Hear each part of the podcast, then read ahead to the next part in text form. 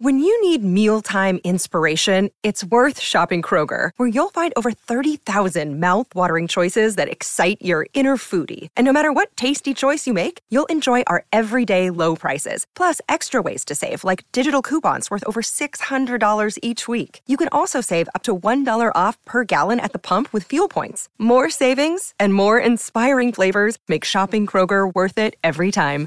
Kroger, fresh for everyone. Fuel restrictions apply. Hello and welcome to the Transfer Window, the podcast that brings you the news before it becomes news. On today's podcast, we'll be talking about the biggest transfer so far in this window, also bringing news on Liverpool making their moves, as well as news from Arsenal, West Ham, Manchester United, and of course, a little bit of news around Europe as well.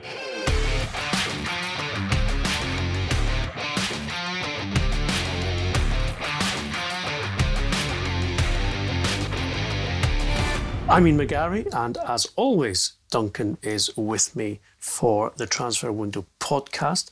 Let's start, Duncan, at uh, Tottenham Hotspur, where it seems there is a mood of celebration at the second coming of the prodigal son, Mr. Gareth Bale, who flew in uh, to London on Daniel Levy's own jet. Very impressive, Daniel. Uh, we like that. Perhaps the transfer window might be able to borrow it for our annual holiday. And uh, also, of course, the expected sighting of Real Madrid left back Sergio Reguilon. Duncan, this on the face of it looks like a bit of a triumph for Daniel Levy and for Spurs. However, at closer analysis, I think we'd have to ask a couple of key questions here. Um, first of all, on Bale, um, is he a player that Spurs actually need?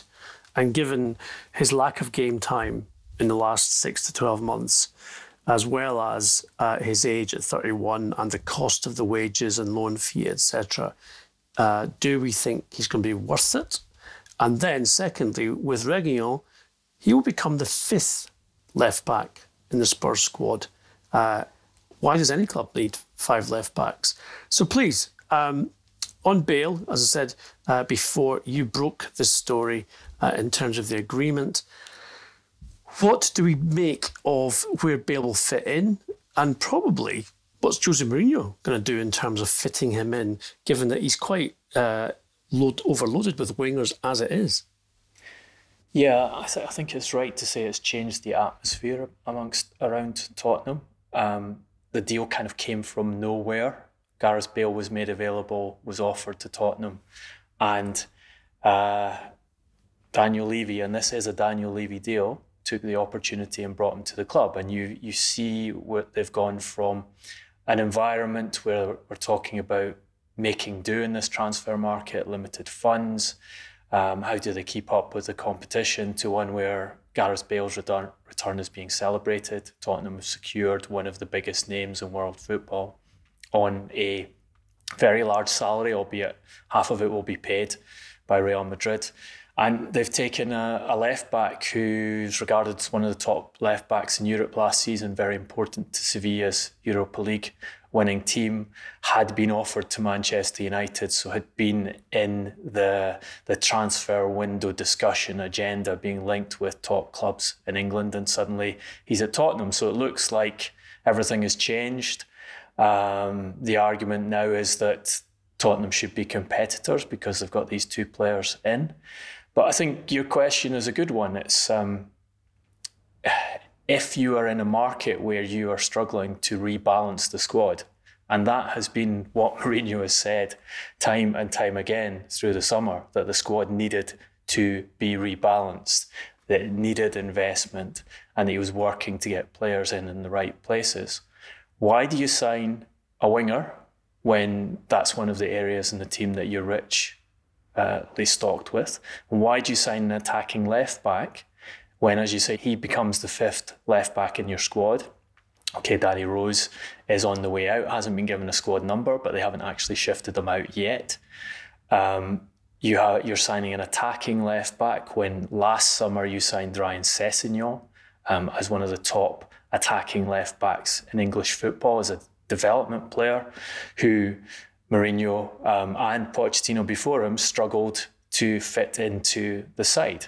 Uh, in fact, Mourinho's talked about how he doesn't really see Sessegnon as a left back and more as a as an attacking uh, winger at present. You've got a youngster, Dennis Cirkin, 18, who's had some games and is quite highly rated at Tottenham in that squad. And then you've got Ben Davies, who's actually the only player who fits into Mourinho's tactical system he used last season, which was to have an attacking right back uh, in possession who immediately moved up alongside the forwards to give um, extra width on the right hand side and have your left back drop in beside the two centre backs to create a three in attack. There's a system quite a few um, clubs and managers have been using in the Premier League lately. Um, Mourinho wants to continue with that. It's going to be quite hard to get Sergio Reguilon, who is attacking not particularly big, not set up to be an auxiliary centre back to fit into it. Um, so, what has Mourinho said about it? Well, he was asked about Bale before um, their Europa League game this week, in which they were pretty fortunate to get through um, with the Romanian opponents a goal up and having two players sent off um, before Tottenham uh, turned it around, got a 2 1 victory. He's asked about Bale, avoided talking about the deal itself, talked about how he'd wanted to sign Bale in the past and it was no secret and he'd made attempts to do it and how he tried to bring him to Real Madrid um, and that uh, Florentino Perez acted on his advice to take him and signed him um, the summer he actually left Madrid. But if, when he was asked about Bale uh, or a major transfer changing the atmosphere around the squad. The phrase he used was a squad is a puzzle, a squad is a puzzle, and when a new signing completes the puzzle, it's great for the team. Now you can read that as Gareth Bale, that would be great, it completes the puzzle, or you could read that as we have a puzzle and when a new signing completes the puzzle, it's great for the team. And Gareth Bale given what I've said, given what you've said about the balance of the squad, it's pretty clear that Gareth Bale can't be completing any puzzle for Tottenham because they haven't solved the positions which Mourinho had identified as priorities in this window. So he wants, and is on record as talking about wanting another striker, someone who can deputise for Harry Kane as required. And so they don't have the problem they had last season where they lost them in January and lost all their momentum. Um, and also someone who can play alongside Harry Kane. So he's saying, I don't just want a backup, I want a player who can um, operate beside him. Secondly, he wants a centre back to improve uh, the defence. Neither of those have been identified, neither of those have come in. It's going to be very interesting to see if Daniel Levy, having provided Mourinho with um, Gareth Bale and provided him with Sergio Reguilon. And let's emphasise here, these were Daniel Levy deals. Daniel Levy's decision to bring the player in, Daniel Levy's move to um, get the players in the squad. Jose Mourinho likes both of the players. He rates both of the players, but these were not transfers that were driven by Mourinho. Um, let's see whether those additional positions, which the manager has identified as being necessary to rebalance the squad, are filled in the remaining few weeks of this transfer window, or whether Daniel Levy thinks I've provided Bale, I've provided a top Spanish uh, fullback, and that will do us um, to satisfy the fans, to satisfy sponsors in terms of increased commercial value, and so on. I wonder, Duncan, if we might see Gareth Bale playing at centre back at some point um, when he's finally fit. Uh, he probably couldn't be any worse than Eric Dier's been in the start of the season, so that would certainly be something. Uh, also, given his lack of uh, match sharpness and fitness, perhaps playing centre back would be a nice, easy way to sort of uh, you know, get him into the team and, and see if he can improve his fitness. So it's a bit of a conundrum, that's for sure, in terms of Spurs. Um, as you've pointed out, you know, Mourinho is a, an incredibly uh, self possessed and forensic um, analyst in terms of uh, looking at the performance data, looking at the stats of each of his players. Obviously, he's a football man, so he sees it in his own eyes anyway. He doesn't need to see spreadsheets telling him uh, where they are deficient. So when he points out the positions that need strengthened, you would think that the people who are doing the buying would take note. Uh, I just wonder, you know, I have that image in my head of uh, when Mourinho was at Manchester United uh, in a, a, news conference and someone questioned him on uh, the club's forum and he said, respect, respect, respect. And I just wonder if there's been a conversation in Daniel Levy's office similar to that um, when uh, Jose pointed out that he's not been uh, given the players in the positions that he actually requested, as opposed to a fifth left back and a 31 year old golfer who possibly uh, would be preferred to play at the US Open this week rather than playing at uh, the Tottenham uh, Stadium. I look. I, I think Bale is motivated to play this. As we said uh, on Tuesday, he has made the decision to play football again. He wants to play in Euros um, 2020, which will happen in the summer of 2021. Um, so you, you do have that plus with Bale. This is this has come from him. You're not uh, you're not taking a player uh, against his will, as would have been the case uh, a year ago.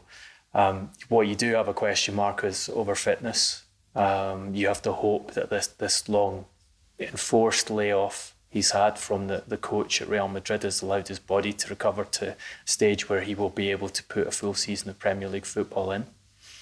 Um, you know, there are a couple of other elements that should be mentioned here, and, and one is the the suggestion that Dele Alli um, would leave Tottenham as part of the deal. Obviously, that hasn't happened, but Tottenham did offer Dele Alli to Real Madrid um, uh, to try and waylay some of the transfer fee on Reguilon, um, which tells you that Alli's um, status at Tottenham is compromised at present, and certainly bringing Gareth Bale in is not going to help that because Bale will compete in one of the positions in the field that Dele is used to playing in.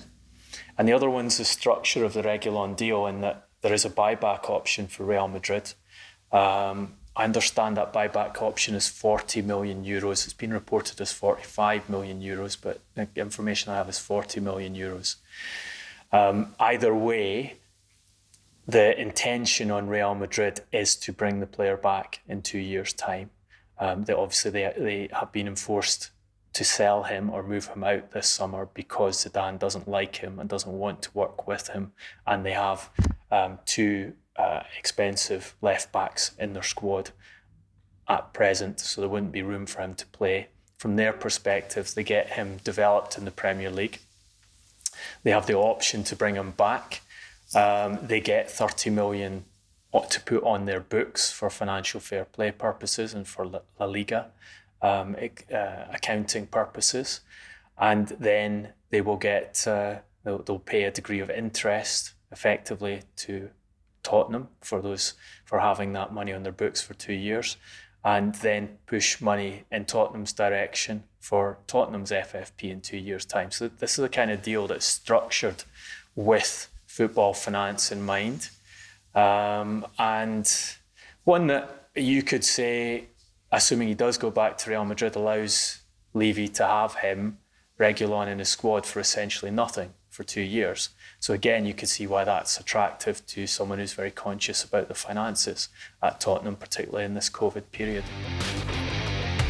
Well, Tottenham will have to remain to be seen if indeed uh, they fit in and, as Mourinho said, complete the puzzle. Uh, Jurgen Klopp and Liverpool have finally decided that it is time to open up uh, their bank accounts and strengthen a squad which, of course, won the Premier League last season.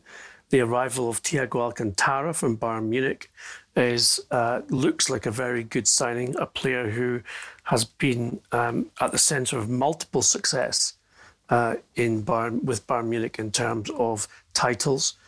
29, a four-year contract, which is you know interesting at that age. However, he is known to be very fit and not uh, particularly injury prone. Uh, Let's talk about Thiago first, Duncan, because we've also got some news for Liverpool fans on another signing. Uh, is this a risk for Liverpool given his age? Um, or do you see him? I mean, because Liverpool are not exactly under uh, endowed in terms of central midfielders or indeed even defensive midfielders. They do have a reasonable rotation there as it stands. And uh, I noted that Jurgen Klopp was at pains to point out that uh, the incomings were not significant with regards to any movement out of the club, because of course Gini Wijnaldum has been heavily linked with a move away with only one year left in his contract. Yeah, um, Ronald Koeman very keen to get Wijnaldum to Barcelona if they can sort out their finances, but that that is a big issue and something we'll talk about later in the podcast. Look, Klopp desperately wanted Thiago, and this is another one that was his deal, like Timo Werner would have been his deal. It's a player he identified and felt could add to um, a squad that has won Champions League, then Premier League, and you have that concern that a team kind of naturally drops off its standards, having having had that degree of success and having been worked so hard physically through those two years in terms of preparation techniques and expectation on the field. Um, you you did you did need to have fresh blood in there, and that's what Klopp had been working for, and he's managed to convince FSG to do it, and he's managed to convince Thiago to do it because the, the background to this is that, and you mentioned the four year contract. Why have they given him a four year contract? Well, he had a year left at Bayern. Bayern wanted to keep the player because he was extremely important to him. Uh, they offered him a three year deal. He said, No, I want four. They offered him three years plus one with a trigger dependent on appearances. He said, No, you give me four years. I expect that. I deserve it. Bayern agreed to it. Uh, they thought they had the player. They kind of told the local press that they were, they were about to announce that Thiago was going to effectively finish his career with them. Um, he said to Bayern, I've got to talk um, with my wife again um, just to confirm everything. And then he came back and said, you, "You're not going to believe this, but um, I'm sorry, I'm I, am i am not going to take the the four years you offered me and I asked for because I want a new challenge." And I think you can infer that why did he want a new challenge? Because Jurgen Klopp had convinced him that he could get him the same or better money at Liverpool and give him the opportunity to play in the in the Premier League in a team where he had the ability to win a Premier League title and win a Champions League title. Then Bayern said, okay, um, we don't want to lose you, but if that's your decision, then fine, but you'll have to bring us 30 million euros to get this deal done. And, and effectively, that's what's happened. Um, it's been structured in a way that there are uh, bonuses dependent on performances, but Bayern have got their 30 million euros that they wanted um, reluctantly to let the player go. Um, I think it's a great upgrade to Liverpool's midfield. Uh, I think you know there, there's a reason why Klopp wants him in there. I think Klopp, I think his midfield has been a weakness in terms of creativity um, for some time. And Thiago gives them that creativity while being able to fit into the the high intensity, very physically demanding fashion in which um, Klopp expects his team to play. I think you'll probably see an adaptation process because pretty much everyone needs that coming into Liverpool's midfield. If Thiago's so good he can go straight in, play every game and not make mistakes, then that will be incredibly impressive. But um, you know, the, the the fact they've given him a four year deal shows that Klopp sees him being there for the long term and being a, a fundamental part of the development of his, his side. Um, and it, I think it changes the picture a bit for Liverpool um, in that we've been talking in the podcast about Klopp's unhappiness and the need to improve the team. And he's now been allowed to do it. Um, and he might get another um, reinforcement in the, inta- in the attack, as I think you're about to tell us, Ian. Indeed, um, we did mention this some weeks ago that Watford, after their relegation, um, were looking to uh, offload some players. Uh, one of them, um, they are reluctant to see go, but he has indicated he wants to still play in the Premier League, and that's Ismaila Sarr, who is their current record signing. And uh, Watford sat down with the player and his representatives and said, okay, here's what we want to do, and this is what we reported before. Uh, why don't you go out and loan for a season? And on the basis that we get promoted straight back to the Premier League, we would prefer that you came back to us and played for us once again in the Premier League. Now, Liverpool have recorded a concrete interest in Sarr. They want to take him to Anfield, but they want to buy him outright. They don't want to take him on loan. They don't want to, have to see why they should pay a loan fee plus wages for a player who they may then lose again uh, at the end of the season. Now, Watford are very clever in their dealings, as we know, in terms of their transfer model.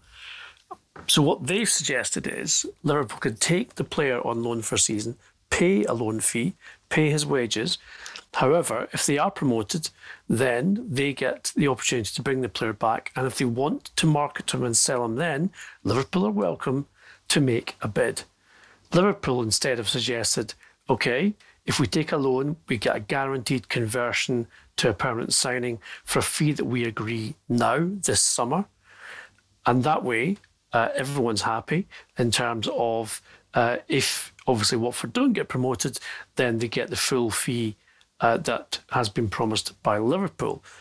Watford's response to that is, well, we've already said you're welcome to bid in an open market if we get promoted or not at the end of the season long loan.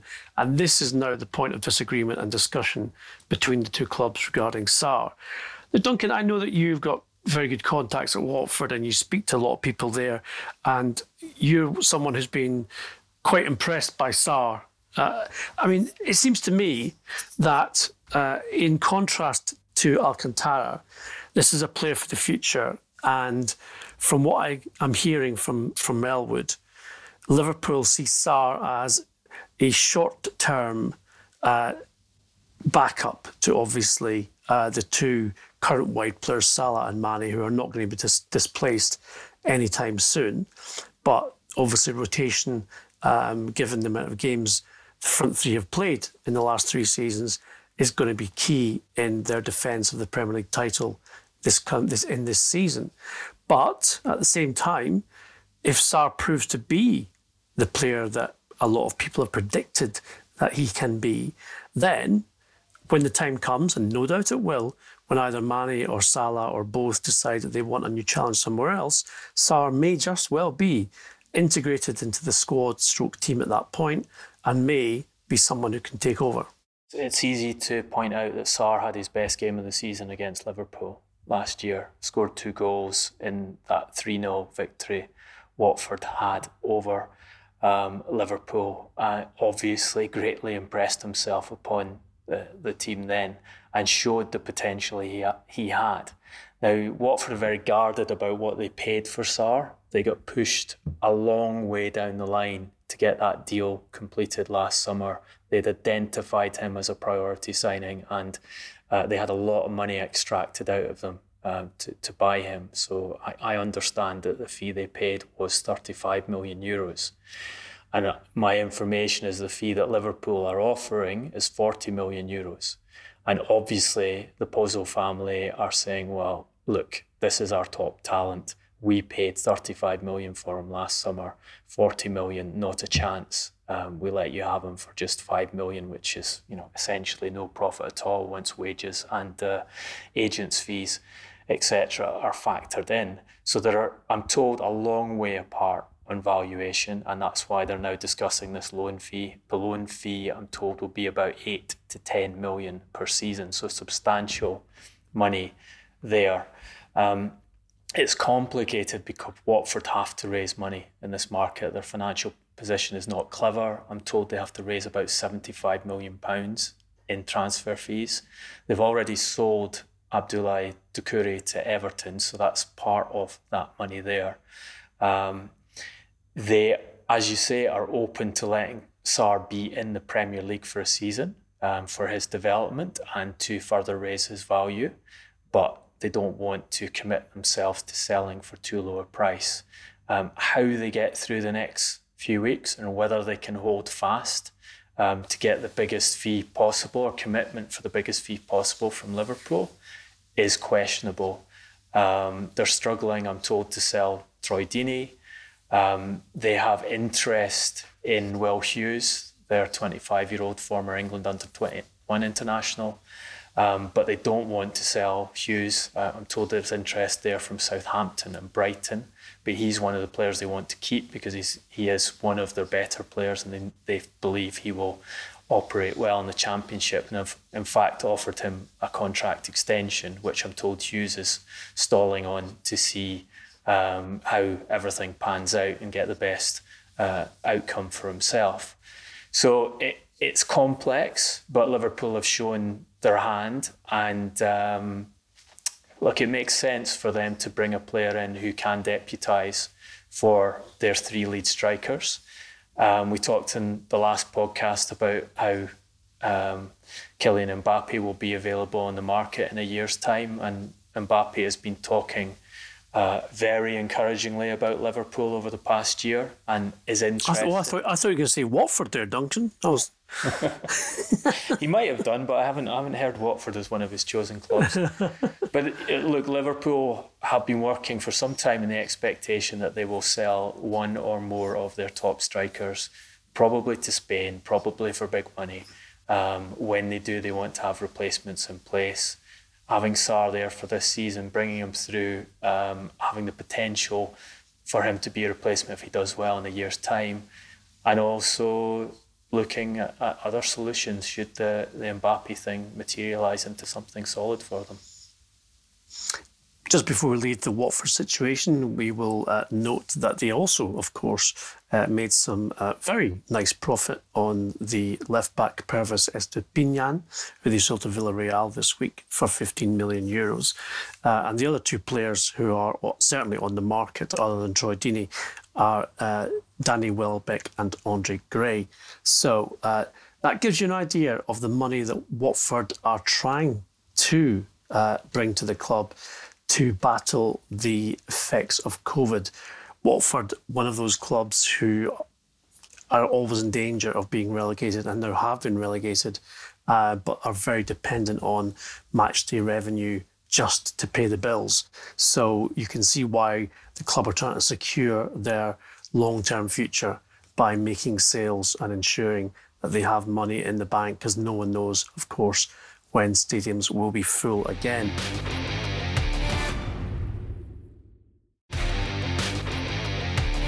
We move on to Arsenal, a team who seem to be full of confidence uh, after their start to the season and an interest in a very, very talented midfielder at Lyon. And with uh, Torreira seeming to be going uh, on his way out of the club, this could be a good deal for them. Yeah, Houssem Aouar at uh, Lyon is, is a player that will move to one of the top clubs in Europe um, at some point. 22 year old, um, many people think he was the better option of that midfield that Lyon had when Tanguy Ndombele and him were paired together and, and beating Manchester City last season. Um, Lyon's financial position is not good and they need to sell at least one of their star players in this window and have been looking to do so. Um, Memphis Depay is the one they would prefer to move out Depay only has one year left of contract, and there is a, a concern that they'll lose him for nothing if they don't manage to sell him this summer. They have been talking with Barcelona. Um, Ronald Koeman wants the player. Um, there was a a lot of information that a deal was in place, and Barcelona believed they had the player, but it hasn't been completed. And Koeman has uh, now talked, saying that uh, he thinks he will have to go into the season with the squad he currently has. So Lyon haven't been able to to cash in on Depay. Um, they want, I'm told, to retain Moussa Dembele, um, who obviously they see as the replacement in attack for Depay. They kind of switch positions during the season. Dembele had the much higher strike rate, but uh, Depay was preferred by some of the coaches some of the time. Um, which then shifts them if they can't get the deal for Depay to Aouar um, who they would prefer not to sell, but if they have to get money, then there is that interest from Arsenal. They think they can achieve 40 to 50 million euros for the player. Um, it does look like a great opportunity for Arsenal to bring in a, an extremely talented midfielder who would, I think, be a significant upgrade on Lucas Torreira, and um, add to that kind of um, intelligent recruitment that they've done this summer. Um, and add to the squad that they're building, which um, you, you, can understand why there's a confidence growing around Arsenal with Arteta's start in management um, and, the, and the restructuring of the team and, and recent performances. Arsenal, of course, are a team who have often flattered to, to deceive Duncan. Um, however, uh, as I said, a very optimistic start to this particular campaign. Um, it'll be very, very intriguing to see how it is sustained or not. Um, I'd like to take us, of course, to our old favourite subject, and of, as uh, many of our listeners know, that would be Manchester United. Uh, we would like just to bring you some news, an update on uh, a player, Alex Telles Duncan, with regards to interest from Manchester United. But it seems United are still in this kind of process of being a little bit sort of um, tetchy and um, spendthrift with regards to uh, wanting to meet fees that are being quoted to them. Yeah, look, we told you some time ago Manchester United are in the market for a left back. Um, therefore, they've had left backs offered to them. Um, a couple of weeks ago, we said that, that one of the left backs offered to them was Alex Telles, um, who Porto need to sell, want to sell, um, and who wants to move elsewhere. He has Pini Zahavi representing him. At the time, Porto were asking 25 million euros for the player. Told that price has now come down to 20 million euros. Um, but I'm also told that Manchester United have indicated to Porto that they're not prepared to pay 20 million euros for Alex Telles. They were obviously offered Reguilon. They didn't do that deal. Um, I don't think it's surprising that they would avoid a deal which Madrid wanted to have the buyback clause in. So we explained earlier in this podcast. When we first talked about them adding a left back, um, we did say that they wanted a younger player who would develop at Manchester United would be ready to play first team football as necessary, um, but not come straight in and be a direct replacement for Luke Shaw. They'll have a lot of faith in Luke Shaw. Um, so to to kind of pair the two together in the position and, and as we said, move Brandon Williams over to be deputy right back uh, to Aaron Wan-Bissaka um, and sell Diogo Dalot. So um, I think that's where you should expect the primary focus to be. Uh, Jadon Sancho is the number one choice. They believe they have a deal in place. They remain confident that they will get that through with Borussia Dortmund. It's going to be an expensive deal. Therefore, um, if you're improving at left back and on the left side of central defence, another area where they want to add, uh, you look to cheaper deals in those positions rather than experienced relatively expensive players in terms of salary, like Alex Telles. It's um, a bit of a conundrum again, that left back position at Manchester United. They've obviously, got Brandon Williams, who's come through in, uh, last season. Um, I seem to remember them trying this experiment about bringing in a young left back to develop into the real left back with a certain Luke Shaw. Um, how did that go for you? Uh, Manchester United.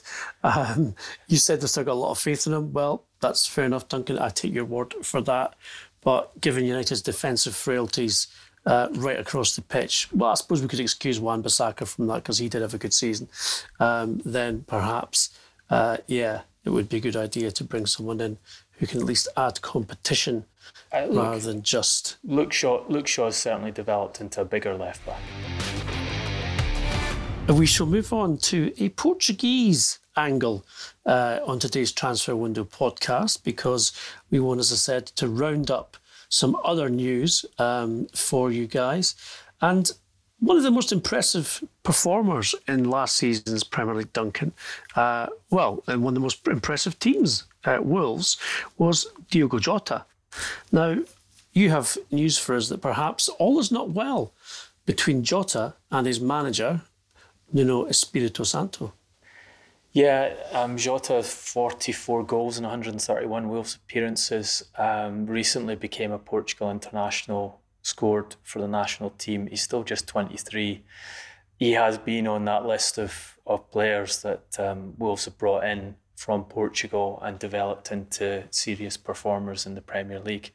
Um, he was left out eh, of uh, Wolves' uh, League Cup tie, uh, League Cup defeat to Stoke City last night. Um, Nuno was asked about uh, why he wasn't playing in the game and quite tetchy in his responses, um, saying him and Max uh, Kilman were not available for this game. We have a small squad, all of the options are good, but today they were not available for the game. Uh, these are decisions we have to make. We have to know what the moment of the season is. It was a quick turnaround, but we have to take care of the players. And then asked whether Jota would be involved against Manchester City, said, I don't know. We have to see. He was not on the squad list, period. Uh, trying to shut down that line of questioning. What I understand is that Jota is not happy with um, the game time he's been having at Wolves recently with a change of strategic setup there um, with uh, you've seen the change in attack um, with Pedro Neto coming in and doing, has to be said, very well.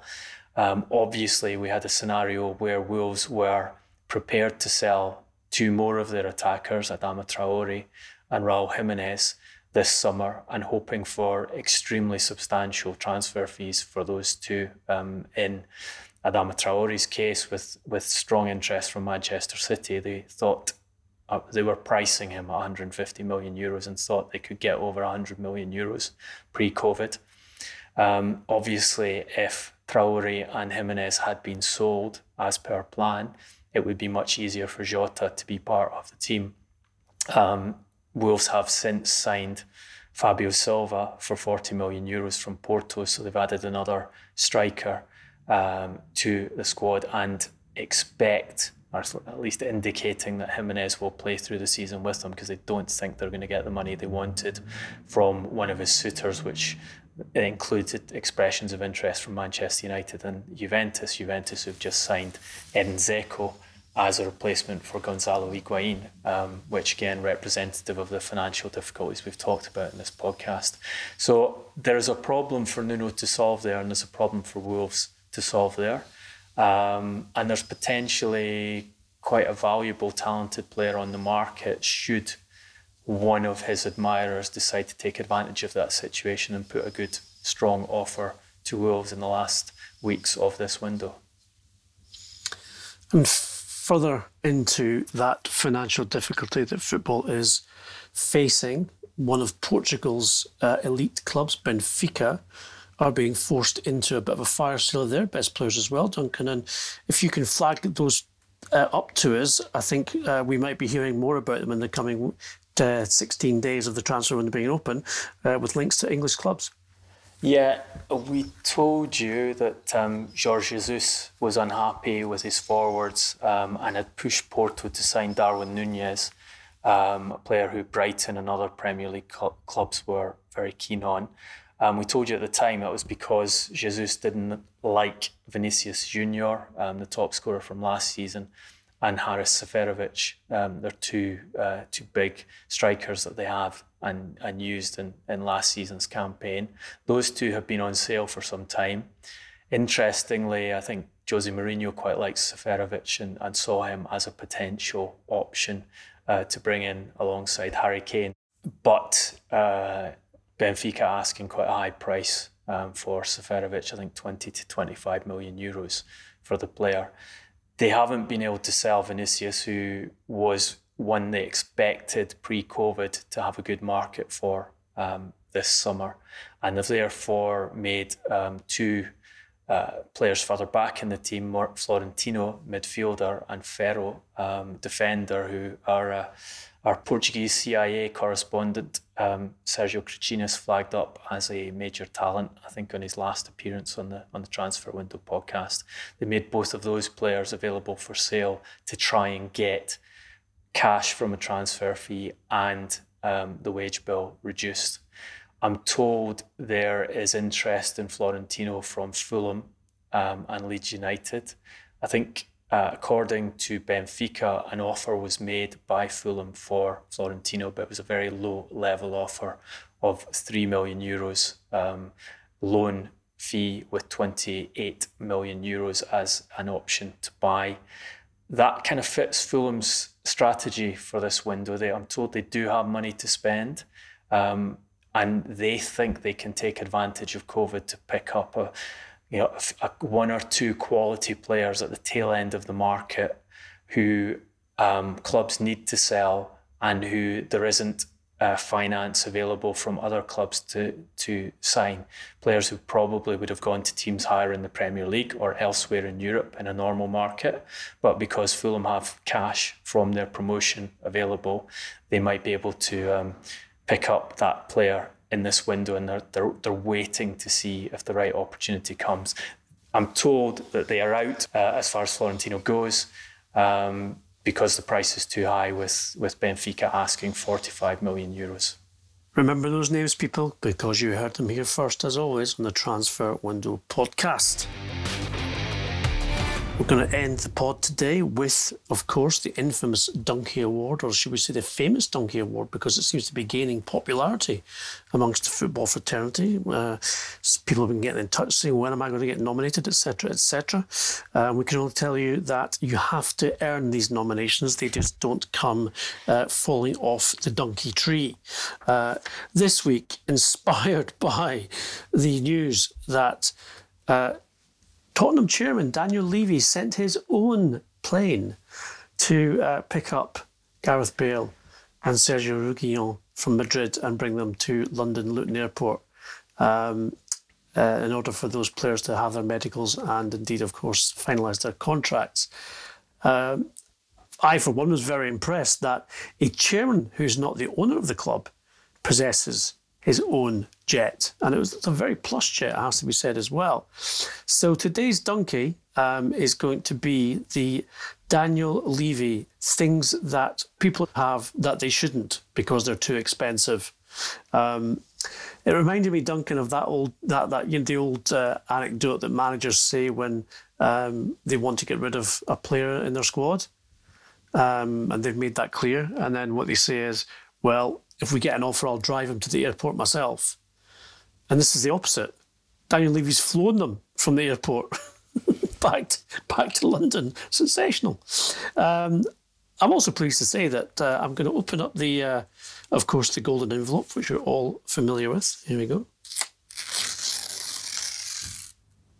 Oh, there we are. Oh, Duncan, this is quite something possibly for the first time ever in the award, we have three nominations, all related to the same club. And it is a Manchester United special. Fantastic. So, here we go, Duncan. Listen carefully. First, in the nomination of someone in football who has something they shouldn't have, are the Glazers family should they have Manchester United? Well, there's a lot of Manchester United fans who would agree that they shouldn't have it. So, uh, and obviously Manchester United is also very expensive, a bit like Daniel Levy's plane. Uh, second on the list, Manchester United. Should they have Paul Pogba? He's very expensive too, uh, but is he worth it? That is the question. And third in the nomination, I think this is a multiple nomination. I think this is called the Slam Donkey. Is that correct, Duncan? is, is Ed Woodward who perhaps is in charge of, who is in charge of Manchester United effectively a very expensive toy to have uh, for someone who can't afford it. Um, so, Duncan, I'm going to leave it to you to uh, choose the recipient of this week's Donkey Award for Daniel Levy having something very expensive that perhaps he shouldn't. Uh, look, very strong nominations. Paul Pogba certainly would fit in that category, and you have to say that this season, where um, he hasn't been able to get that move away from Old Trafford that he and uh, the pizza man have been angling for for some time now, is going to be one where we find out whether um, Manchester United owning Paul Pogba was uh, signing something expensive that they should have left alone. Because if he doesn't do it this season, with the midfield that's been built around him, with Bruno Fernandes there, and Donny van de Beek, Nemanja Matic retained, then I, I think we have the answer. Um, he was too expensive and, he, and they should have stayed well away. Ed Woodward um, would be a, a, simple choice here. Um, he has control of something very expensive, and I think you can see from his track record since he became the chief executive of Manchester United that he should not have had that power bestowed upon him and shouldn't have that power um, in his hands at present. But when you're talking Manchester United and expensive things they shouldn't have, and the Glazers are a candidate, um, I, I think it's an easy win. It has to be the Glazers. Um, you can understand the distress of Manchester United fans. Um, you know the, the the the hundreds of millions that has been taken out of the club, the directors' fees that come out, the dividends that come out. There's a recent table drawn up of, of Premier League clubs financing over the last five years um, and owner financing. Um, at the top of it, Chelsea, um, soft loans from Roman Abramovich of 440 million pounds. You go all the way down to the bottom, Manchester United. Uh, money put in by the owners, zero money taken out over that five year period, £89 million.